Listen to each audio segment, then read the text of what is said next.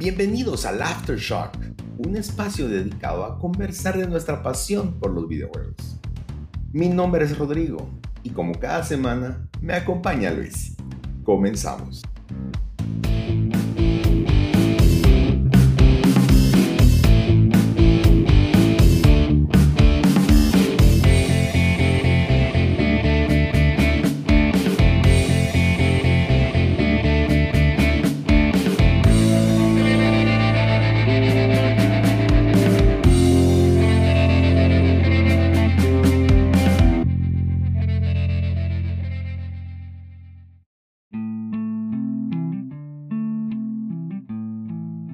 Señor Toledo, ¿cómo has estado? ¿Qué tal tu semana? Muy bien, muchas gracias. Buena semana. ¿Ah, sí? ¿Qué hiciste bueno? Trabajar mucho, dedicarme en mis quehaceres de la casa y jugar. Hoy sí puedo decir que he invertido tiempo jugando. ¿Ah, sí? ¿Qué jugaste? Eh, estoy de lleno de cabeza en el Mad Max. Eh, yo creo que voy a conseguir el trofeo, al menos para que no me limiten el platino antes del treinta y uno, que eso fue un poco largo, la verdad, pero curiosamente me estoy disfrutando mucho el juego para hacer un juego de hace cinco años que poca gente le paró bola, decimos aquí en Guatemala. Eh, uh-huh. Es un juego muy, muy bueno, tiene, tiene varios defectos, por supuesto, pero creo que resalta más lo bueno que los detalles que fallan. Es un poco adictivo, diría. ¿Y por tu parte? Sí. Eh, fíjate que me quedé trabado otra vez con Sekiro. Ahí llegué con un jefe que estaba un poco difícil otra vez. Dos. Sí. Ya me había durado bastante el, el estar pasando así. Pues no fácil, pero por lo menos me costaba un poquito de trabajo. No pasaba tantas horas como tratando de matar a algún jefe, pero este sí ya me está costando un poco. Entonces me frustré, me frustré y me puse a, a jugar Fall Guys. Ah, estuvo bien. A veces es bueno hacer esa pausa mejor. Sí, entonces yo diría que ya en, en los días que vienen pues le voy a dar, voy a concentrar y, y a ver qué tal. Buenísimo, me parece. Yo estoy, yo estoy considerando retomar Need for Speed Payback. He escuchado buenos comentarios de mucha gente que lo está jugando en línea. Eh, yo lo dejé tirado porque sentí que era más de lo mismo, pero me dieron ganas. Vamos a ver si se toma en paralelo. Y bueno, pues gracias por escucharnos una semana más. Estamos de vuelta en el Aftershock. Um, el día de hoy pues tenemos un tema que, que platicamos con Luis a moco tendido entre semana, porque consideramos que últimamente, yo sé que viene la nueva generación y nos hemos enfocado tanto en ese tema que hemos dejado tal vez algunos otros temas pues por un lado, ¿verdad? Entonces um, queremos platicar de una empresa gigante con mucha historia que se llama Nintendo, y queríamos eh, pues por supuesto platicar platicar puntualmente de la marca, platicar puntualmente de nuestra historia con la marca, eh, ya sea si la vivimos, si no la vivimos, si probamos algún juego, si tuvimos ganas, si nunca pudimos. Eh, son demasiados juegos de mucha calidad los que tienen, y creo, creo que era importante también para el programa poder tener como algún tipo de soporte del cual, cuando platiquemos de, la, de cosas de Nintendo, eh, los escuchas entiendan, sí, yo entiendo también tu postura porque tu historia con la marca es esta, por ejemplo, ¿verdad? Yo creo que tiene mucho valor al final de cuentas, y, y estaba pendiente, he estado pendiente pensando bastante acerca al respecto.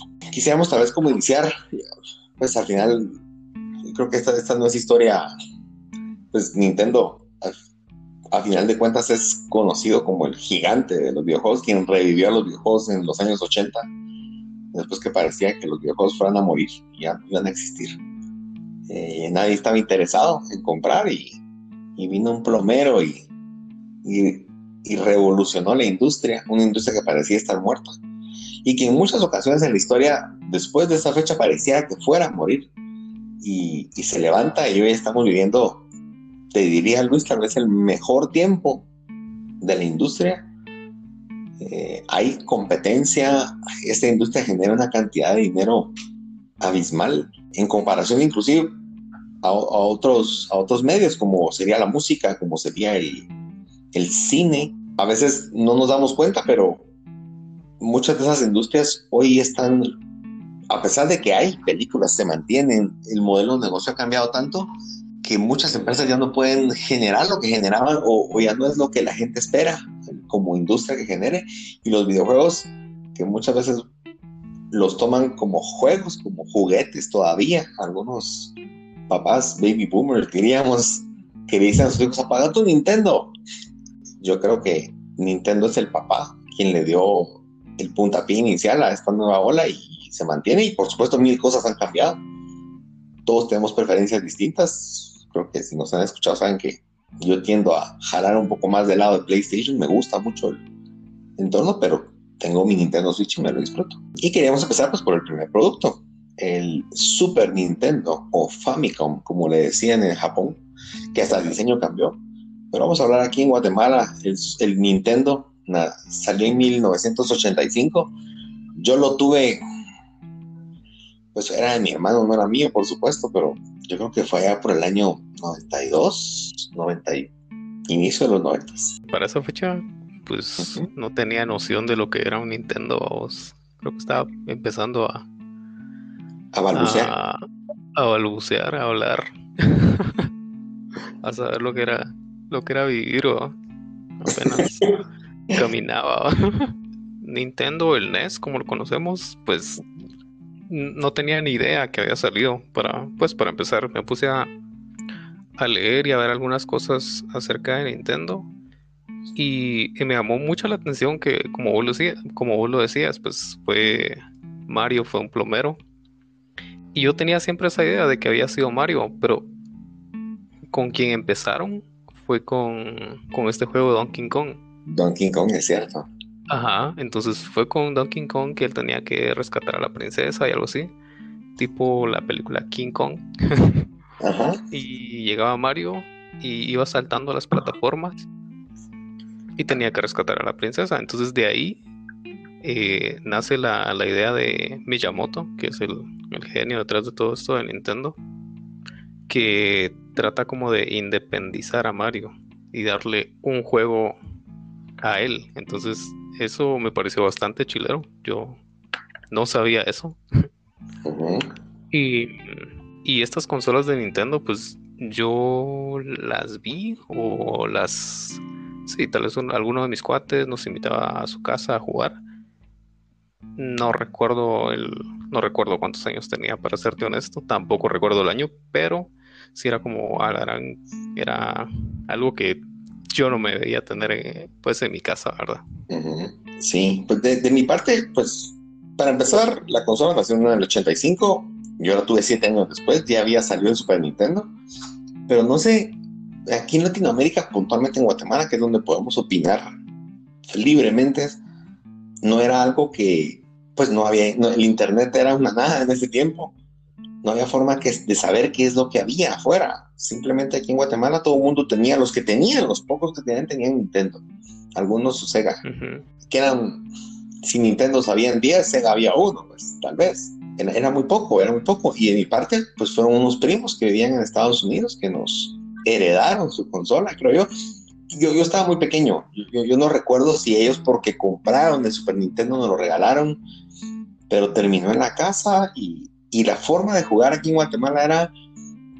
Tenías unos tus cuantos cuates contados, súper contados con los, con los dedos de una mano, que tenían. Entonces tú tenías dos juegos, tal vez, o tres. Y un amigo tenía otro y te lo cambiabas por unas semanas y lo jugabas y después devolvémelo ya. Esa era la forma en la cual podíamos probar más juegos. Y cabe destacar que la industria ha cambiado tanto. Los juegos en ese tiempo eran... carísimos, o sea, son noventa dólares un juego, por ejemplo. Sí, sí. Y dejemos a un lado que sean noventa dólares, hoy cuestan ni sesenta, setenta.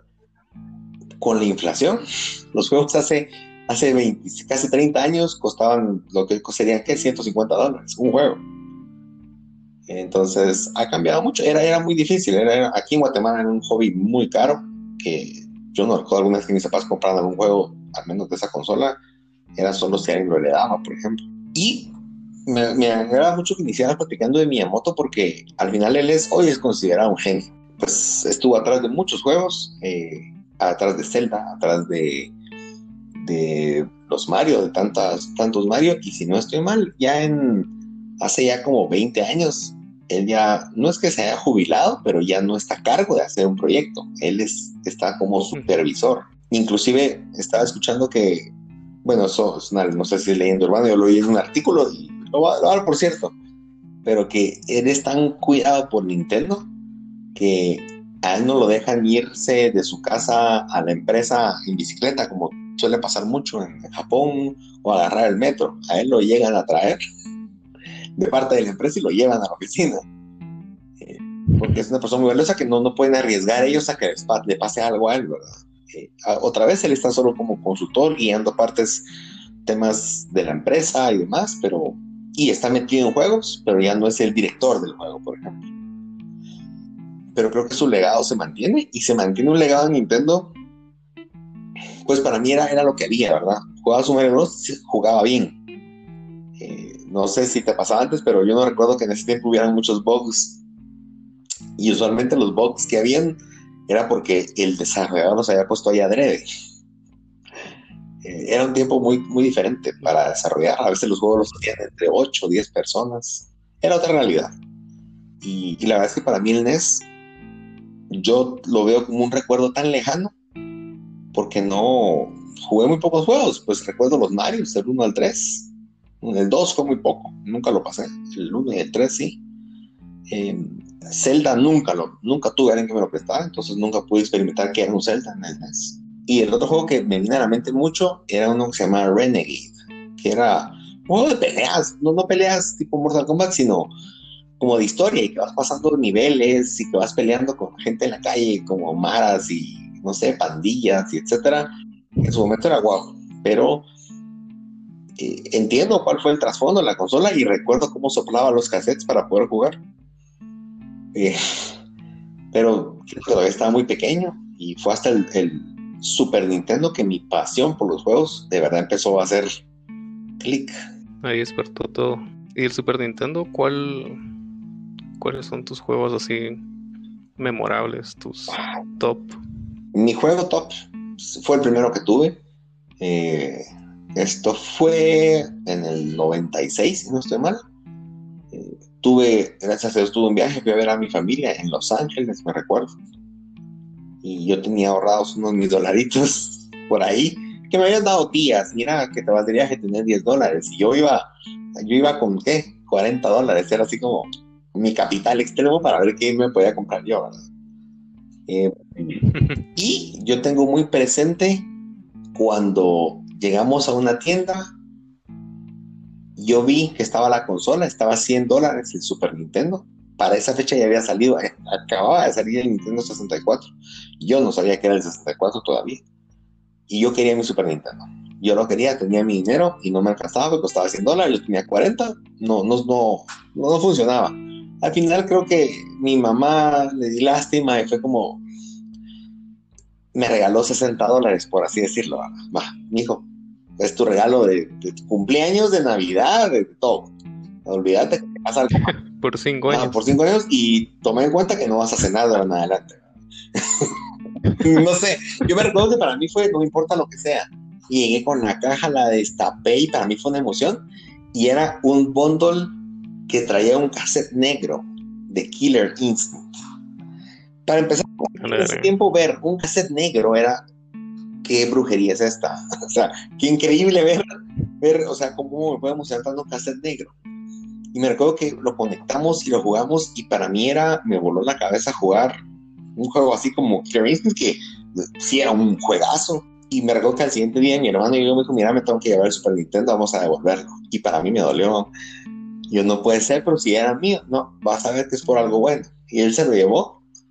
Como en Estados Unidos te permiten devolver las cosas aunque las hayas destapado, eh, uh-huh. Pues, y te dan el dinero en efectivo. Él, yo, yo solo supe que él fue, hizo todo el trámite, yo estaba chiquito, yo creo que me quedé en la casa llorando.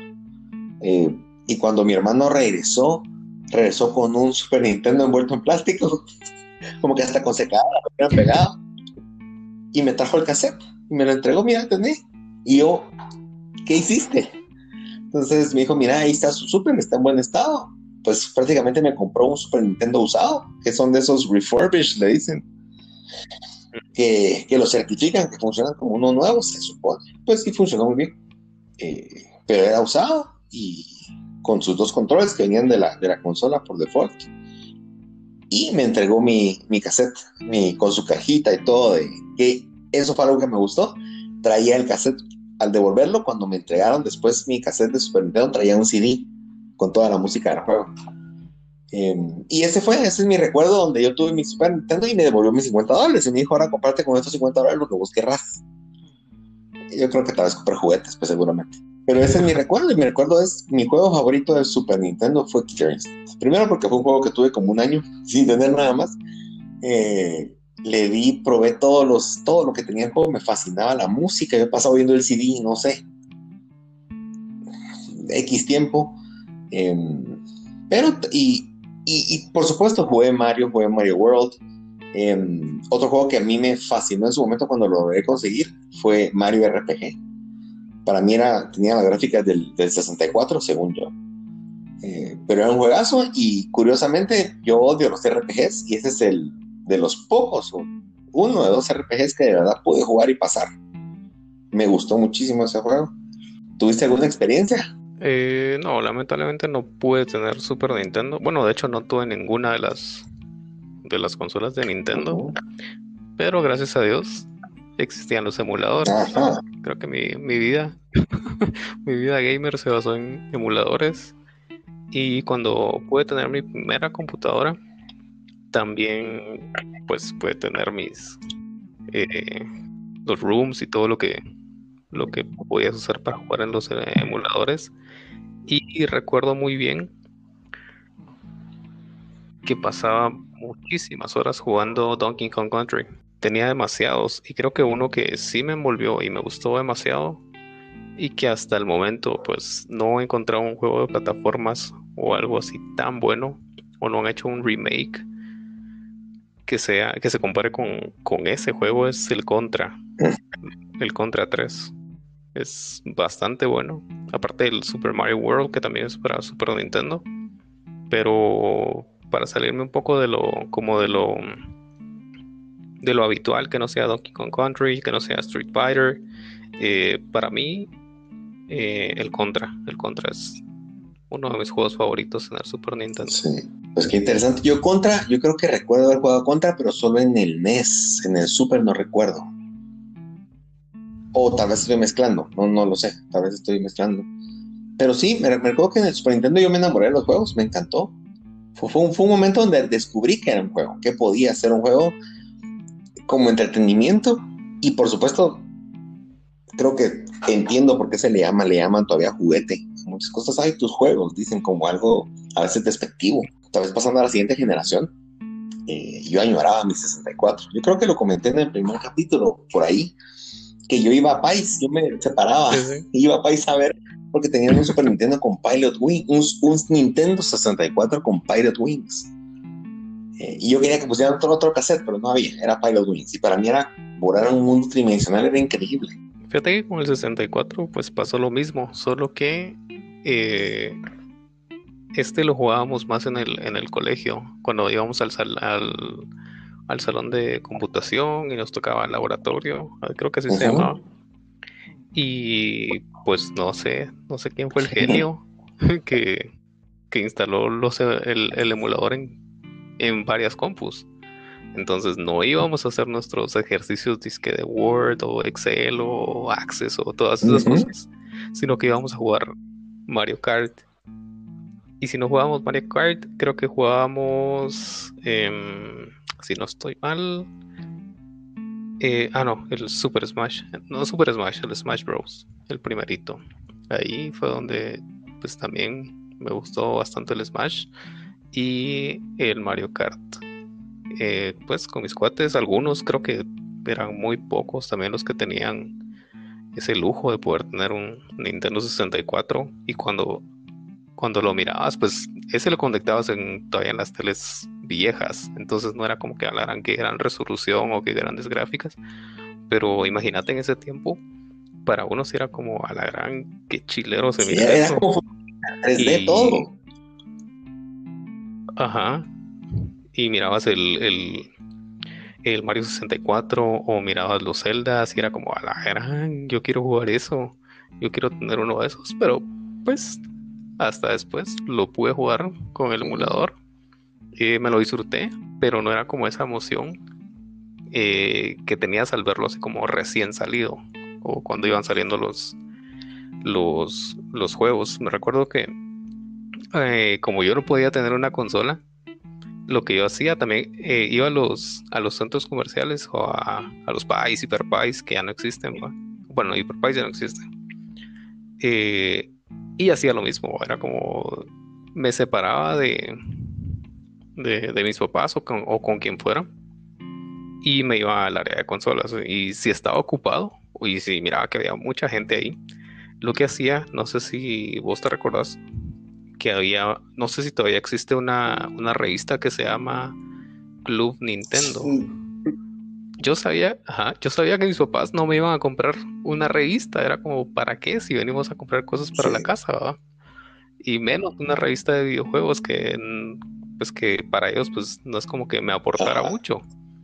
Entonces yo venía y en lo que ellos pues hacían sus compras, yo me ponía a leer la, la revista y era como me, me, me emocionaba al ver que, que todas las noticias que venían y que ya venía el nuevo no sé qué, y que yo creo que ya iban a sacar el GameCube y todas esas cosas, o en el, en el GameCube ya miraba que iban a sacar el Wii y todo, todo eso. Entonces eh, creo que ahí pues surgió mi interés por Nintendo, pero no sé qué me pasó en el camino y también pues decidí decidí el, el, el oscuro el Play. Sí, sí. Hola, bueno. Sí, sí. ¿Cómo es eso? Ahorita que mencionaste eso de no, a veces, disfrutar cosas un poco desfasado en el tiempo. Eh, eventualmente a mí me prestaron un, un sesenta y cuatro en el colegio, un amigo, no sé por qué lo hizo, te soy franco, porque tuvo confianza en mí, pero me, me, me, me prestó su sesenta y cuatro. Yo creo que él me quería demostrar que su consola era mejor, pero el problema es que en el dos mil y pico que yo tenía ya PlayStation dos, ¿verdad? Eh, y me recuerdo que me prestó Zelda Ocarina of Time, me dijo, es el juego, el mejor juego de la historia, me dice. Y de acuerdo, yo le creo, yo le creo que en el, cuando salió era el mejor juego. Pero creo que yo lo puse y para empezar ese juego no tiene diálogos, ¿verdad? O sea, no, no escuchas la voz de los personajes. Todo es lindo. Uh-huh. Y, y para mí que había jugado, mi comparación era Resident Evil, que donde sí tienes diálogos, donde tal vez vas leyendo, pero solamente hay una historia, alguien está hablando y demás. Yo empecé a jugar y ok, se manejaba bien y para mí era como esto se ve todo cuadrado y caminaba y el caballo. Yo la verdad es que tuve una experiencia que no me gustó en Zelda. Yo entiendo que fue un juegazo y sigue siendo un juegazo, pero yo estaba tal vez como bloqueado por las gráficas de Metal Gear Solid dos, de Devil May Cry, y yo, para mí era este juego no, no, no entiendo que la gente le ve y, y creo que apenas si pude explorar, fui a un bosque, me subí a unos árboles que habían y yo, no, no sé, siento que esto lo estoy jugando forzado y, y, y ya nunca me di el chance, ya nunca me di el chance, hasta ahora que retomé Mario sesenta y cuatro en el Nintendo Switch con, con la trilogía que sacaron tres D, empecé a, a jugar otra vez y, y, y entiendo un poco mejor la magia, pero, pero creo que ese barco ya zarpó, no sé, no sé si voy a poder pasar ese juego, pues soy honesto, porque me está matando, siento que los controles, la cámara me frustra infinitamente, pero por supuesto en el noventa y seis era, era otra historia. La gente se volvió loca cuando sacaron el Mario sesenta y cuatro, imagínate de pasar a un juego de plataformas de dos D a uno de tres D, y creo que el, el control, el, la palanquita de en medio era la que te servía para cambiar o la, o la rotación de las cámaras o algo así, no estoy seguro.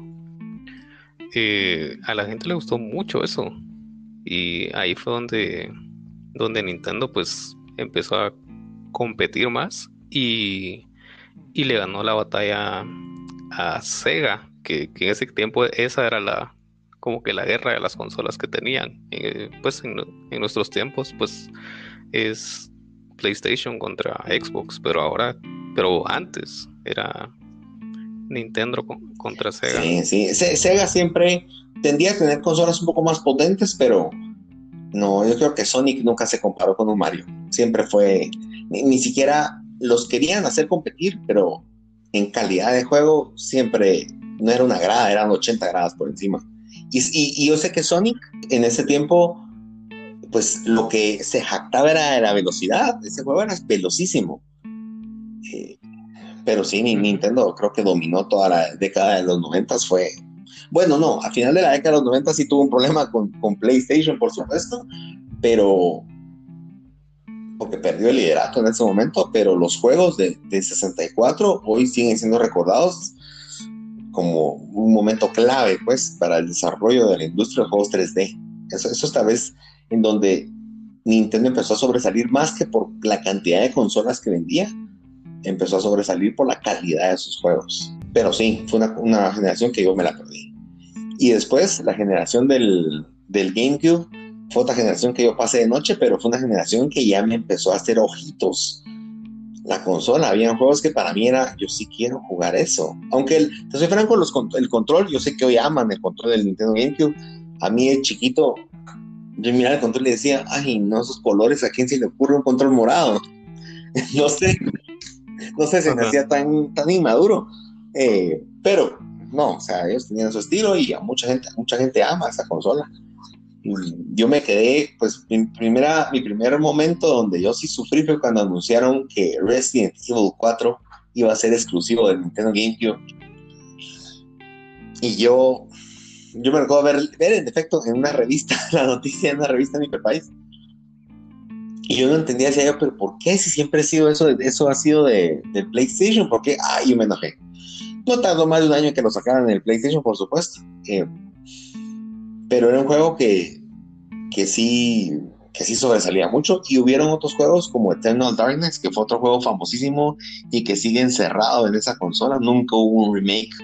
Nadie volvió a tocarlo. Era un juego psicológico de, de terror, donde mirabas cosas, cosas se movían. Yo lo, lo que miraba en los videos de un programa que se llamaba Cybernet, que pasaba en un canal que se llamaba S A S. Yo... Yo, yo ahí puchis, me volvía loco viendo que, que ese juego me llamaba mucho la atención. Y había otro juego que también era exclusivo que se llamaba P N cero tres, y me acuerdo que un, juego, un amigo lo llevaba en el, en el bus del colegio y me decía, mira, este juego está increíble, y yo miraba las gráficas y ese juego me llama tanto la atención. Después ya vi videos ya más grandes y decía yo, pues no era para gran cosa, pero, pero en su momento yo sentí que ahí pasé muy de noche. Por supuesto no me arrepiento, la generación del Play dos fue fue astral, pero pero sí considero que fue una época donde yo hubiera añorado tener todas las consolas, poder escoger y decir, quiero jugar Xbox, quiero jugar GameCube, y, y fue una generación en la cual Nintendo creo que sí se vio un poco asustado, diría yo, después de venir vendiendo sesenta millones, cincuenta millones, bajó un poquito más en el sesenta y cuatro, y el GameCube apenas poco, creo que veintiuno o veintidós millones de consolas. Fue cuando se sintieron como en el punto más bajo en cuanto a, a qué podían, así eran todavía relevantes en la industria.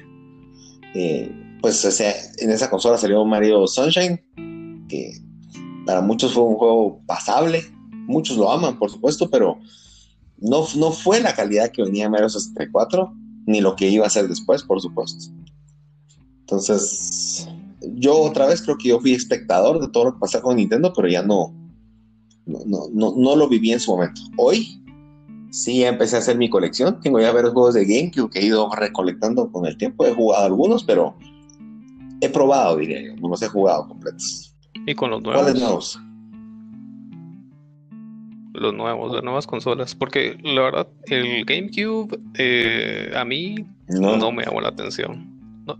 Hay algunos juegos que, que sí probé, como el Super Mario Strikers, que era como, sí, como de fútbol, era bastante bueno, y creo que ese fue el único que, que me llamó la atención de, de esa consola, pero yo me refería más a lo, a, al Wii, al Wii U y todos los de nueva generación, sí, o el salto que, mira, que dio Nintendo.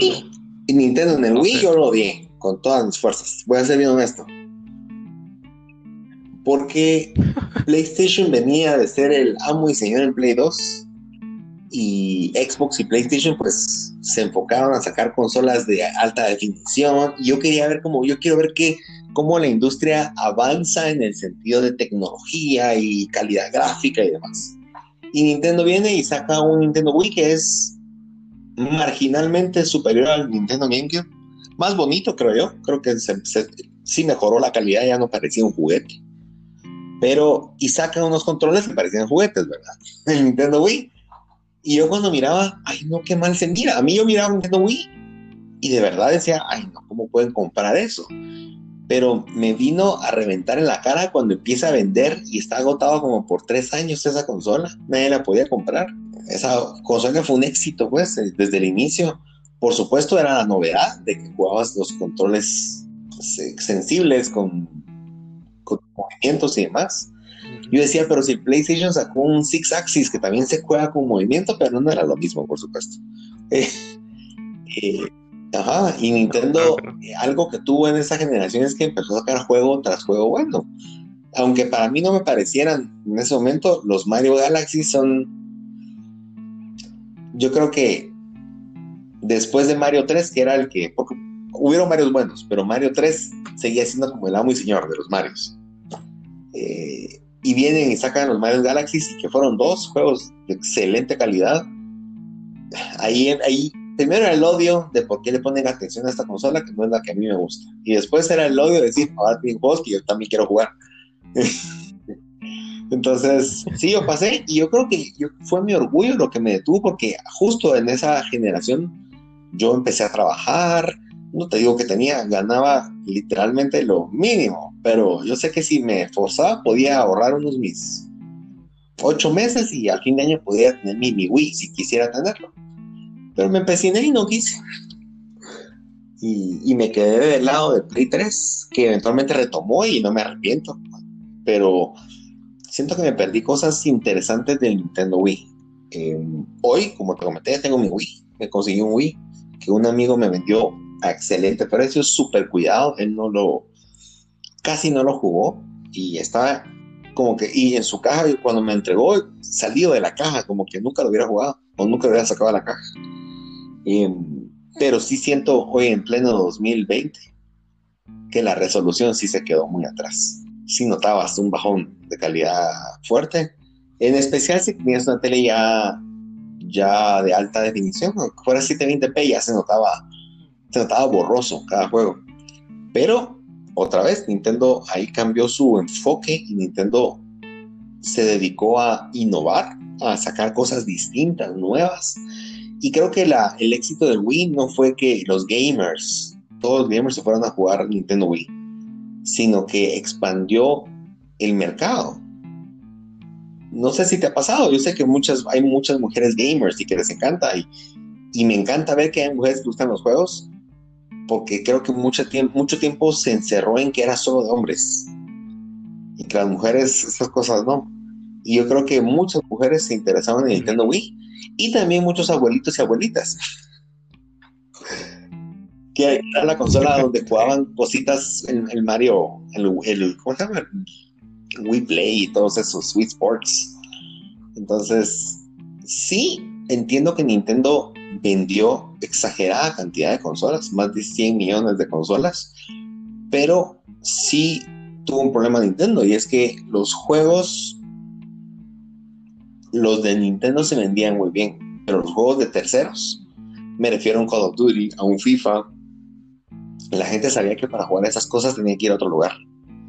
Entonces yo creo que el Wii le fue muy bien, reventó la consola, vendió abismal del dos mil seis al dos mil nueve, dos mil diez te diría, y después dos mil once, dos mil doce empieza a bajar, a bajar, a bajar, a bajar así como estrepitosamente las ventas, y ya la gente ya no le interesaba, nadie hablaba de Nintendo, aunque sacaron Mario Galaxy dos eh, en dos mil diez, si no estoy mal, la gente fue por Mario Galaxy, pero el Nintendo bajó, su ritmo bajó bastante. Yo creo que porque ya, ya la gente se había adoptado más las televisiones H D, ya, ya, ya miraban eso como un, le dicen como un truco, un gimmick, que le dicen que, que ah, ok, qué bonitos tus controles, pero pero ya, ¿verdad? Vamos a jugar lo que todos conocemos. Y, Y pues yo creo que eso fue lo que pasó. Y voy a unir un poco esta generación con el Nintendo Wii U, que siento que fue un paso a medias. El Nintendo quiso hacer un cambio de generación, pero, pero se quedó con el mismo nombre de Wii. Pensaron que eso iba a hacer que vendiera, que vendiera, pero ya el nombre Wii estaba bajando. Y el Wii U es, creo que es el, uno de los fracasos más grandes que tuvo Nintendo. Eh, después del, del que era V R, que sacaron en los años noventa. El Game Gear, creo que se llamaba, no me recuerdo. Y viene el Wii U, que tuvo excelentes juegos, pero ya una consola que ya a la gente ya no le interesaba, y eso que tenías una tipo tablet, era innovador, ellos intentaban hacer cosas nuevas, eso admiro mucho. Admiro mucho que Nintendo es innovador y que Nintendo saca juegos de mucha calidad, pero creo que esa generación sí fue extraña. Eh, y esa fue mi vivencia. Sí jugué en Nintendo Wii, jugué con casa de amigos, pero nunca me enganchó. Yo sí debo reconocer que los controles de movimiento para mí sí fue... No. Fíjate que el Wii me llamó la atención por Guitar Hero tres. Uh-huh. Y como vos lo decís, creo que también Nintendo le apostó más a ver cómo expandía o ver cómo llegaba no solo a gamers, sino a otras personas que tal vez era un poco difícil que... que se sentaran con un control normal así a jugar un Mario. Y si no estoy mal, para el Wii salió el Mario Kart, que traía un como adaptador de un timón, uh-huh. un timoncito. Sí, es cierto. Entonces, eh, ajá, eso, eso me pareció muy bueno. Creo que una buena forma de llegarle a también a otras personas que les gusta así como la actividad física. Creo que eso fue sí, una buena apuesta. Fue los ajá, los Just Dance. El Wii Fit. Ajá, el Wii Fit. Entonces, creo que eso fue bastante bueno. Le, le acertaron muy bien eh, con esos juegos. El Wii U, como vos lo decís, para mí fue un gran fail. No es algo que, que alguien te pudiera presumir. Es como que, ay, sí, tengo un Wii U. Pues no es la gran cosa. Y, y se vio el. Se vio el.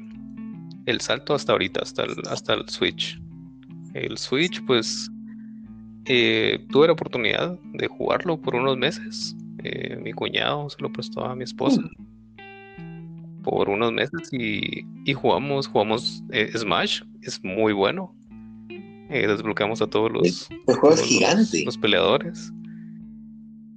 Sí, es muy grande, pero también es muy bueno. Eh, ¿qué, qué más jugamos? Bueno, no recuerdo de los buenos, pues Cuphead, que, que no había salido todavía para PlayStation. Y, y sí, se nota bastante que, que le pusieron ese, esas, esas ganas de, de poder dar ese gran salto. Y, y sí sacaron buenos juegos. Para mí es una muy buena consola que tiene bastante potencial. Tal vez no gráficamente, sino... para sacar buenos juegos sí. de Nintendo. Sí, yo estoy, yo creo que ahorita que lo pienso en el Nintendo Switch, creo que nos saltamos unas cuantas generaciones. Eh, Nintendo Game Boy, Game Boy Advance, Nintendo D S, Nintendo tres D S.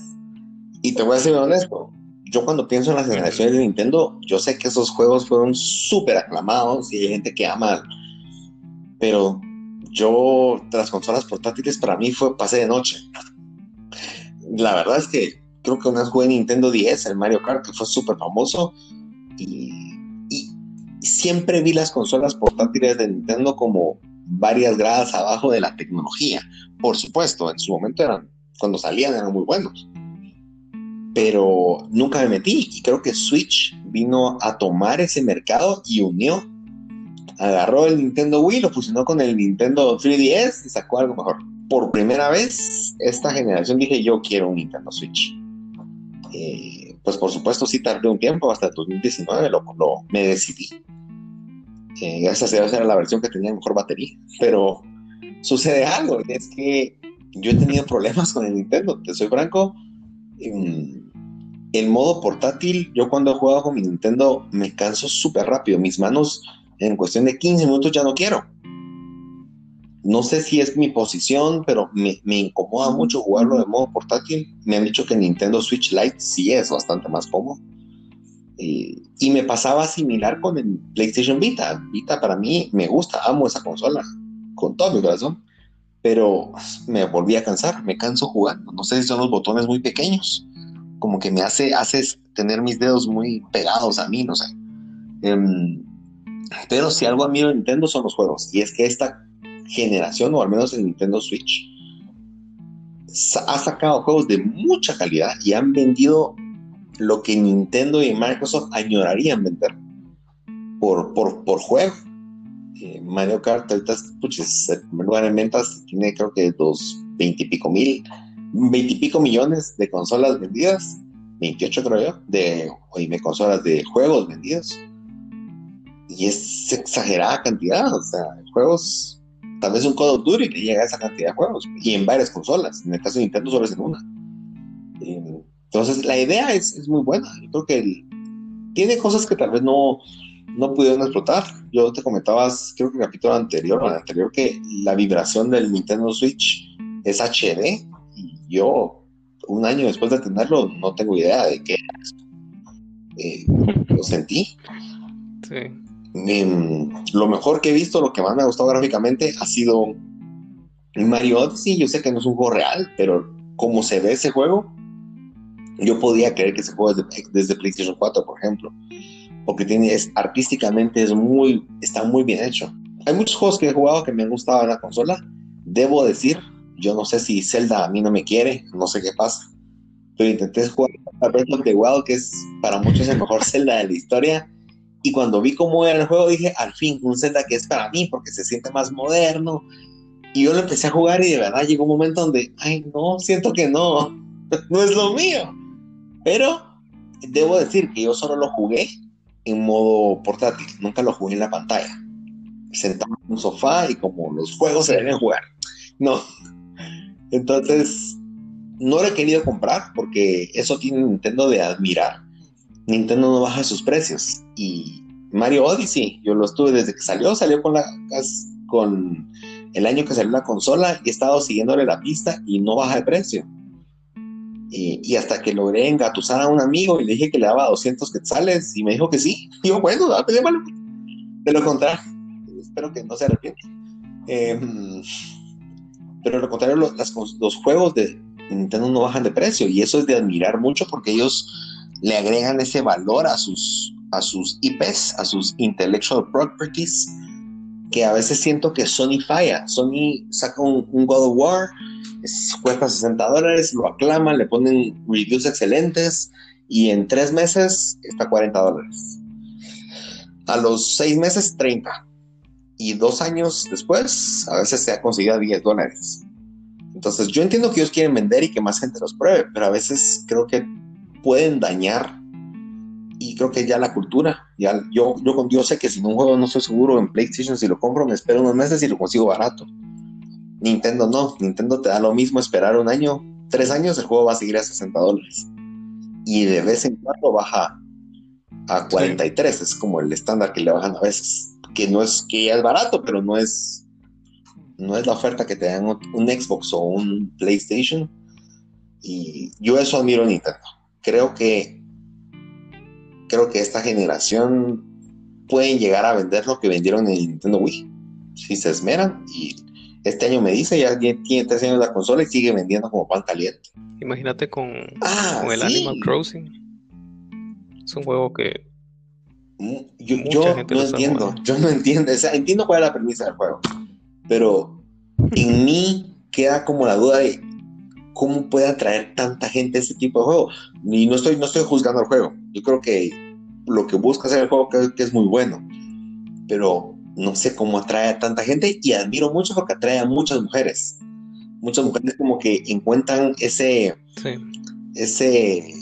que les da, quiero seguir jugando, quiero probar, quiero engatusarme con un juego. Y, y hace unos años yo escuché un comentario que hizo eh, Shuhei, Shuhei Yoshida, que él es... era el encargado de ver todos los estudios de, de PlayStation, y le preguntaban, creo que fue antes de que saliera el Nintendo Switch, y le preguntaban, ¿y qué piensa del Nintendo? Eh, ¿Cómo se siente al respecto? y su comentario fue: yo quiero que a Nintendo le vaya muy bien, a mí me interesa que Nintendo tenga éxito y siga adelante por el tiempo que sea necesario. Y su premisa era que muchos de los gamers que son parte de PlayStation alguna vez en el momento de la vida pasaron por Nintendo. Entonces, para él es como que Nintendo formara o iniciara a muchos gamers jóvenes que muchas veces se quedan ahí, pero muchas veces zarpan. Y, y se me hizo muy, muy interesante su comentario, porque a veces en la competencia que vemos en N marcas se quieren tirar entre todos lo que puedan y, y dicen el peor de la competencia. Y en este caso, pues sigue siendo competencia, puede ser que le quite clientes y demás, pero agrega valor, que entendas que tu competencia también te puede ayudar y que eventualmente, sin que trabajes junto con ella, sabes que se apoyan mutuamente. ¿Y qué pensás a futuro? ¿Qué pensás? O para ti Nintendo, a mí, a mí me pasa algo, a mí pues ya tengo mi Nintendo Switch y no, siento que no termino de meterme en el ecosistema. Eh, no sé si estoy muy, muy metido en el ecosistema PlayStation, pero me cuesta, y quiero, pero me cuesta retomar o pasar un juego de Nintendo Switch. Eh, y, y creo que hay unos temas que considero que Nintendo podría mejorar. Le podríamos como un wish list de cosas que quisiera que hiciera Nintendo. Personalmente, para mí tal vez creo que los trofeos en Xbox y en PlayStation, no es que los trofeos signifiquen algo y te diga, ah, la tengo, entonces por eso soy mejor, no. Pero creo que me da un incentivo que me gusta mucho para poder seguir y ahondarme en ese, en ese juego, como para retarme a mí mismo. No sé, ¿vos tenés algún tema que consideres que Nintendo podría hacer? Um, creo que tal vez sacar... Bueno, tal vez no he jugado muchos juegos y tal vez por eso tengo esta idea de que hay juegos que no tienen uh-huh. buenas historias, como las que he pasado en PlayStation. Entonces...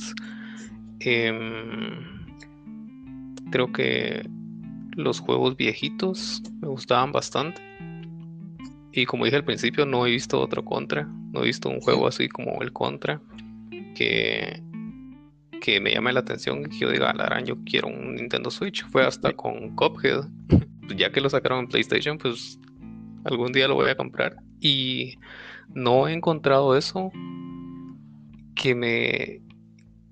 que me despierte las ganas de comprar un Switch. Tal vez lo único por lo que lo compraría es por reuniones familiares. Fue reuniones familiares de amigos que vengan y jueguen Smash, que jueguen Mario Party, pero de lo contrario no, no invertiría en algo. Yo te soy franco, por eso por que mencionás fue uno de mis puntos de hasta compra. Yo decía, bueno, que se vengan mis cuates, que venga Luis y jugamos aquí en la casa y todo. Eh, y en eso vino el COVID y nunca vino nadie a la casa a partir de eso, y, y no voy a dejar entrar a nadie todavía, pero pero pero ¿cómo es eso? Porque tenés sí. toda la razón. Yo sabía que al comprar el Switch tenía dos controles ya, in, ya integrados con los Joy-Cons, y solo con mi esposa he jugado como tres veces Mario Kart. Y ah, otra cosa que me frustró, este es paréntesis, Mario Kart, juego para enojarme. Tiene buenas gráficas, tiene buen control, tiene todas las pistas habidas y por haber que puedan haber, pero el juego, yo no sabía que la versión de Nintendo Switch ya viene liberada. No trae, o sea, pasar un campeonato no te da nada. Ya, ya vienen desbloqueados todos los personajes, todas las pistas. Yo me sentí como, ¿y, y qué gano? O sea, ¿qué, qué, qué, ¿qué incentivo tengo para seguirlo jugando? Y el incentivo es jugarlo con tus amigos. Uh-huh. Pero no, con COVID, ¿quién se va a venir a meter a, a hacer reuniones familiares? ¿O quién en su, en, de forma coherente debería hacer eso? No se debe, ahorita hay que cuidar, la vida vale más que un momento de, de diversión. Pero eso, quería desahogarme, Mario Kart me cayó muy mal. Eh, eh, bueno, un tema que para mí, eh, de mis frustraciones que podría mencionar es los remakes. Yo siento que Nintendo sabe que van a comprar sus juegos aunque no les ponga tanto empeño, y mi ejemplo es Crash. Crash Insane Trilogy es un juego increíble, las gráficas, cómo mejoraron ese juego, la verdad es que me quito el sombrero, excelente, es un juego que remas- no remasterizaron, sino hicieron de nuevo desde cero y les quedó increíble. Igual puedo decir de Spyro the Dragon, y creo que vos podrías decir algo similar de Tony Hawk, que es Activision, que es una empresa que es conocida por tratar de sangrar lo más que pueden a sus clientes, pero Nintendo pues sacó sus sus Marios y todo el mundo esperaba van a ser remasters, primero remakes, no, bueno, no son remakes, han de ser remasters, y lo más que hizo Nintendo fue mejorar su resolución, que es como, como estirar el juego, por así decirlo, para que, para que quepan las pantallas nuevas. Pero tantas cosas que pudieron haber hecho, y tal vez no, yo entiendo que ellos tal vez quisieran mantener el espíritu original del juego, pero lo dejaron como a medias, como que solo, ah, logró correr en Nintendo Switch, va a venderlo.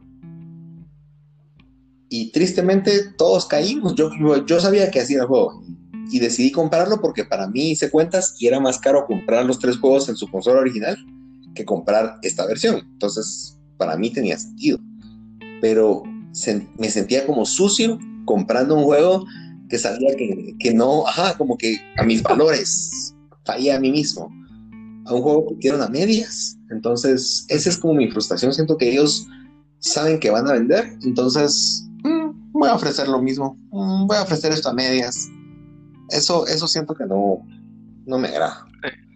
Eh, hice, y tal vez otro punto importante es, yo quisiera poder jugar juegos de Nintendo en otro lugar, por ejemplo en un PlayStation, y yo entiendo que no van a sacar un Mario Bros PlayStation, pero que pudieran sacar un, una suscripción por streaming y wow, juegue por streaming en donde quiera, en una P C, en un Xbox, en un PlayStation, en Stadia, Stadia, donde quieran.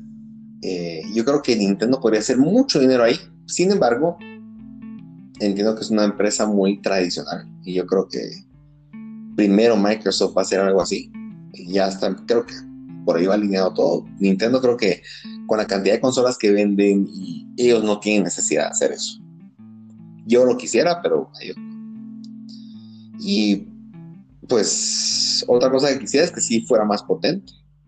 Yo creo que The Witcher, jugarlo versión móvil sería increíble, pero la verdad es que la potencia gráfica de Nintendo después de jugar o ver cómo se ve The Witcher en PlayStation, te das cuenta que es noche y día. La potencia de una consola, sí, es muy, muy diferente, diferente, ¿verdad? Entonces hay un rumor que el otro año sale el Nintendo Switch Pro, no hay especificaciones. Yo, conociendo a Nintendo, no esperaría que sea una consola muy potente. Yo esperaría, o lo que podría esperar de ellos, es que saquen un Nintendo Switch que la, cam- que la pantalla sea mil ochenta p. Eh, es otro tema negativo para mí. La pantalla, yo siento que setecientos veinte p al tamaño de la pantalla de Nintendo Switch se ve muy pobre. Menos con los celulares de hoy en día, que todos como mínimo son mil ochenta p. La resolución que me hace en tu celular no se compara a la del Switch. El celular le da duro. Y, y creo que sí, sí. A mí me desanima a veces cuando miro pixeleado o miro que no tiene la misma cara, o los colores, por ejemplo, mi, mi PlayStation Vita que salió en dos mil once tiene mejores colores que el Nintendo Switch. Eh, bueno, cabe resaltar que la pantalla es de Sony, ¿verdad? Ya estás en televisiones, pero sí. Pero, perdón, me puse negativo, pero creo que son puntos de mejora que puede hacer Nintendo y que a mí como fan de otra marca, ya sea Xbox o PlayStation, me podrían atraer más para, para saltarme y quedarme en ese ecosistema. Señor Ruiz, ¿algo que quieras agregar antes de que cerremos nuestro...? Eh, creo que son puntos bastante válidos. Eh, como lo decís, las gráficas... Eh, creo que una vez tuve la oportunidad de jugar Mortal Kombat en un Nintendo Switch y sí, qué decepción. No puedo hacer una comparación. La verdad, no, no, no se me viene alguna a la mente. Tal vez es como un teléfono de gama baja con un iPhone, ver la resolución de la pantalla, algo así se ve. Entonces, sí, sí, sí es un poco más lento la, como, como se da el juego. Creo que podrían mejorar bastante en ese aspecto. Si van a hacer juegos muchísimo más grandes o quieren que de verdad uno pues eh, los voltee a ver. No es como que se vayan a morir del hambre porque yo no compré mi Switch, ¿verdad? Pero pero para llegar a más gente que tal vez tienen el, tiene el mismo pensamiento que nosotros tenemos ahorita, que lo único que, que vemos o que queremos es un PlayStation cinco, pues, o un Xbox Series X, creo que sería una buena, una buena forma de empezar. Sí, yo creo que tengo una buena comparación. No sé, me, me decís vos si consideras que sí es buena. Ajá. Yo quise poner un D V D en mi televisión. Lo puse en el PlayStation tres, creo. Puse el D V D porque quería ver esa película. Según yo, era The Last, The Last Samurai, de Tom Cruise. Por supuesto, después de jugar Ghost of Tsushima. Eh, puse mi D V D, yo, ah, la quiero ver. Y cuando empieza, pues, yo tengo una televisión Samsung cuatro K. Eh, y se ve horrible. El D V D se ve así como... No, yo no recuerdo que los D V D se fueran a vieran así. El D V D para mí se miraba nítido. Yo, no, hombre, no, no puede ser. Se ve, puch, se ve como borroso. Hasta miras... No, no sé, se ve extraño. Se ve como la pantalla a medias. Como cuando haces un video de YouTube de aquellos que tienen resolución sí. bien chafa y solo la estiras. No, no. Y pues puse... Lamentablemente no tengo esa película en Blu-ray, pero puse otro Blu-ray después y decís, no. Sí, estas teles fueron diseñadas para que se mire... una resolución al menos mil ochenta p, ¿verdad? Entonces, para mí esa es, es, yo, esa es mi analogía, cómo siento yo el Nintendo Switch cuando juego en la pantalla. Y bueno, esa fue nuestra experiencia con Nintendo. La verdad es que es una marca muy buena, con mucha historia y calidad en, por montones en sus juegos. En, pero creo que tiene muchas cosas que mejorar para que a los jugadores de P C, jugadores de Play, jugadores de Xbox nos, nos enganche como nos enganchan las otras consolas, ¿verdad? Sin embargo, es de admirar la consola y, y creo que creo que tiene años, muchos años y para largo, para, para lo que pueda seguir haciendo y, y estaremos pendientes.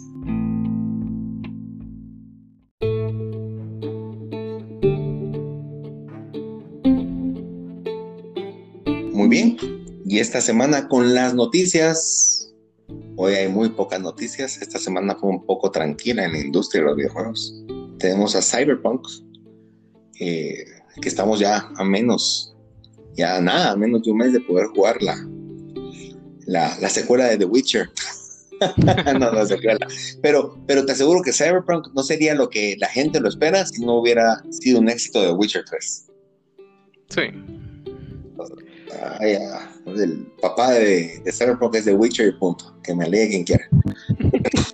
pues, pues no, uno, uno de los de los peros más grandes eh, para, creo que para nuestro territorio va a ser que Cyberpunk no va a tener doblaje a español latino, solamente va a estar disponible español de España, si quieren hablar con los españoles, pero la verdad es que ya, ya desde Ya, ya nos habíamos acostumbrado a que existía la opción.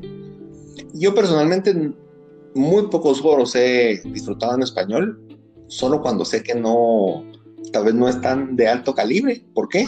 Porque me gusta disfrutar como al actor principal que diseñaron para ese juego, por ejemplo.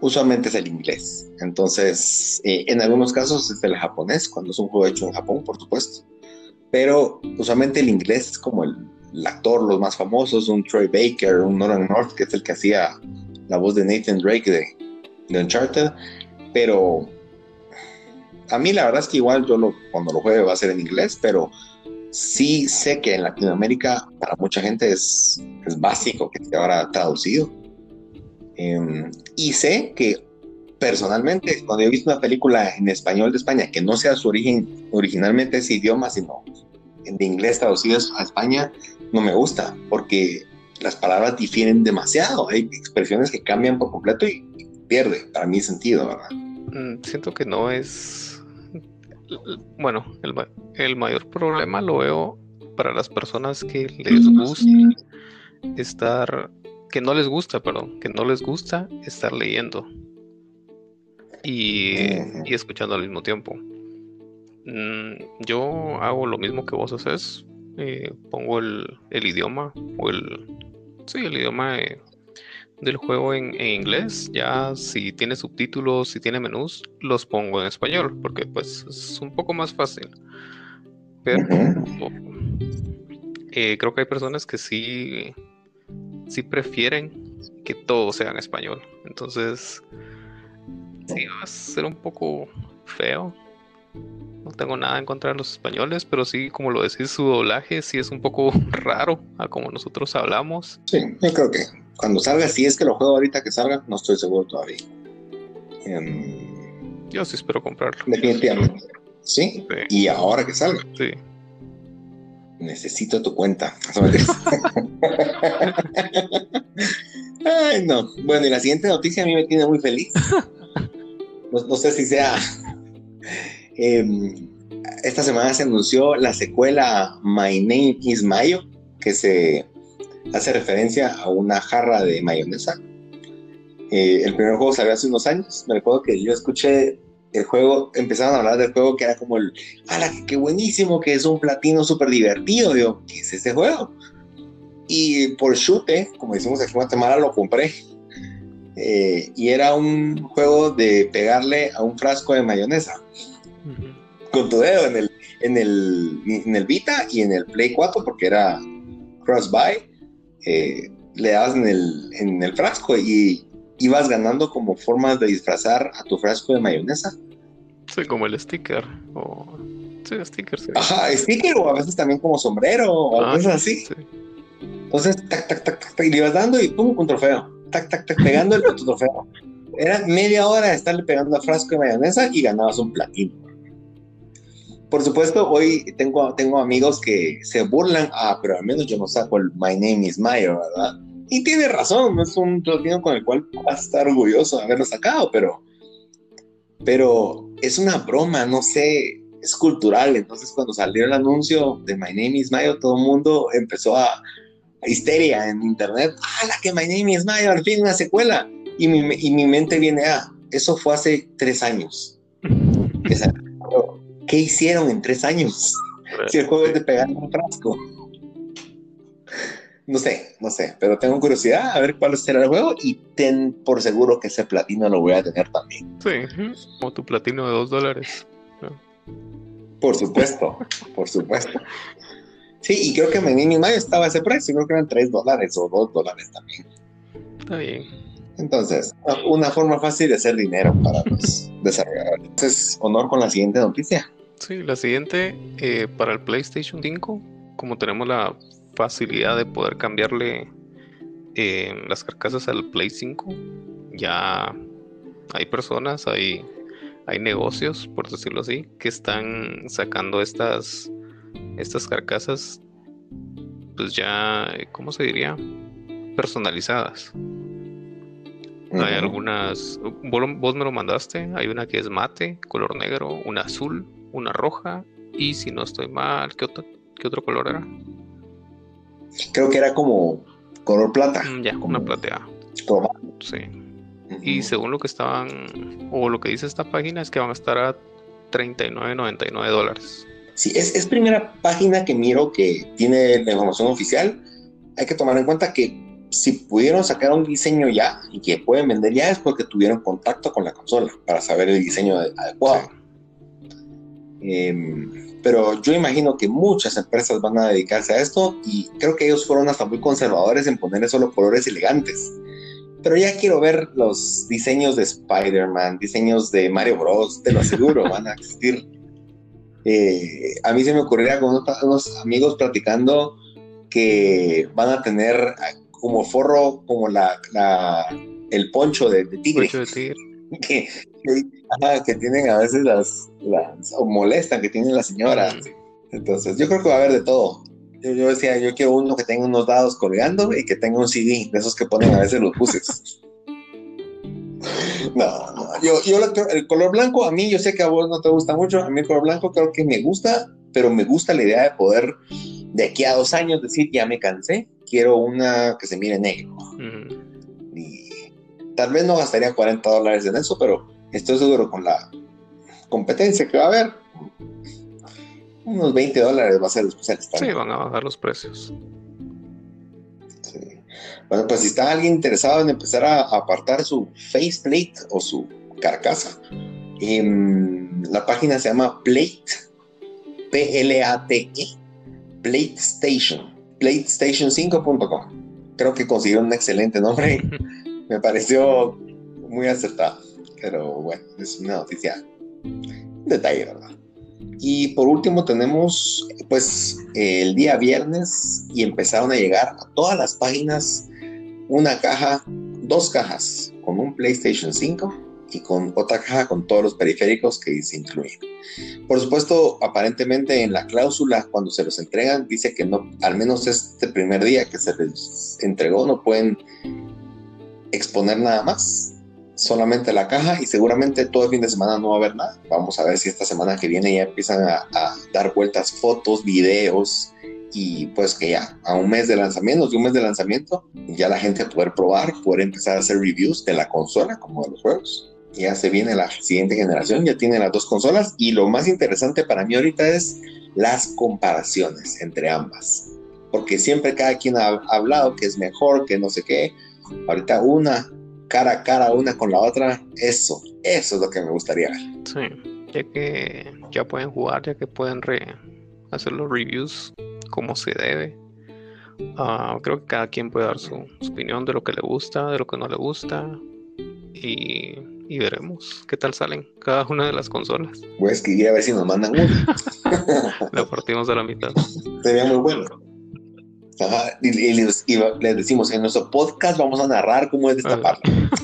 Y bueno, este fue el Aftershock con sus noticias. Muchas gracias por escucharnos esta semana, por estar pendientes. La verdad es que es un gusto poder tener este espacio y poder disfrutar nuestras historias y recordar buenos tiempos. Sí. Recuerden, nos pueden escuchar en Spotify, nos pueden escuchar en Anchor, nos pueden escuchar en en Radio Public, en Google Podcast, como Aftershock, ahí nos pueden encontrar. Pero si nos quieren seguir más de cerca y poder tener el link directo, pues nos pueden, se pueden acercar a Facebook en arroba el Aftershock, ahí nos pueden encontrar. Suscríbanse, dennos like. Acabamos de subir un juego gratis que está disponible para descargar, no diré qué es, así que suscríbanse y lo pueden ver. Antes de irnos, pues me gustaría hacerles la, la invitación para nuestro próximo episodio, que va a estar bastante bueno. Ya lo estamos preparando con, junto con Rodrigo, y estoy seguro que les va a gustar mucho. Entonces, estén atentos. Así es. Y nos escuchamos el próximo lunes.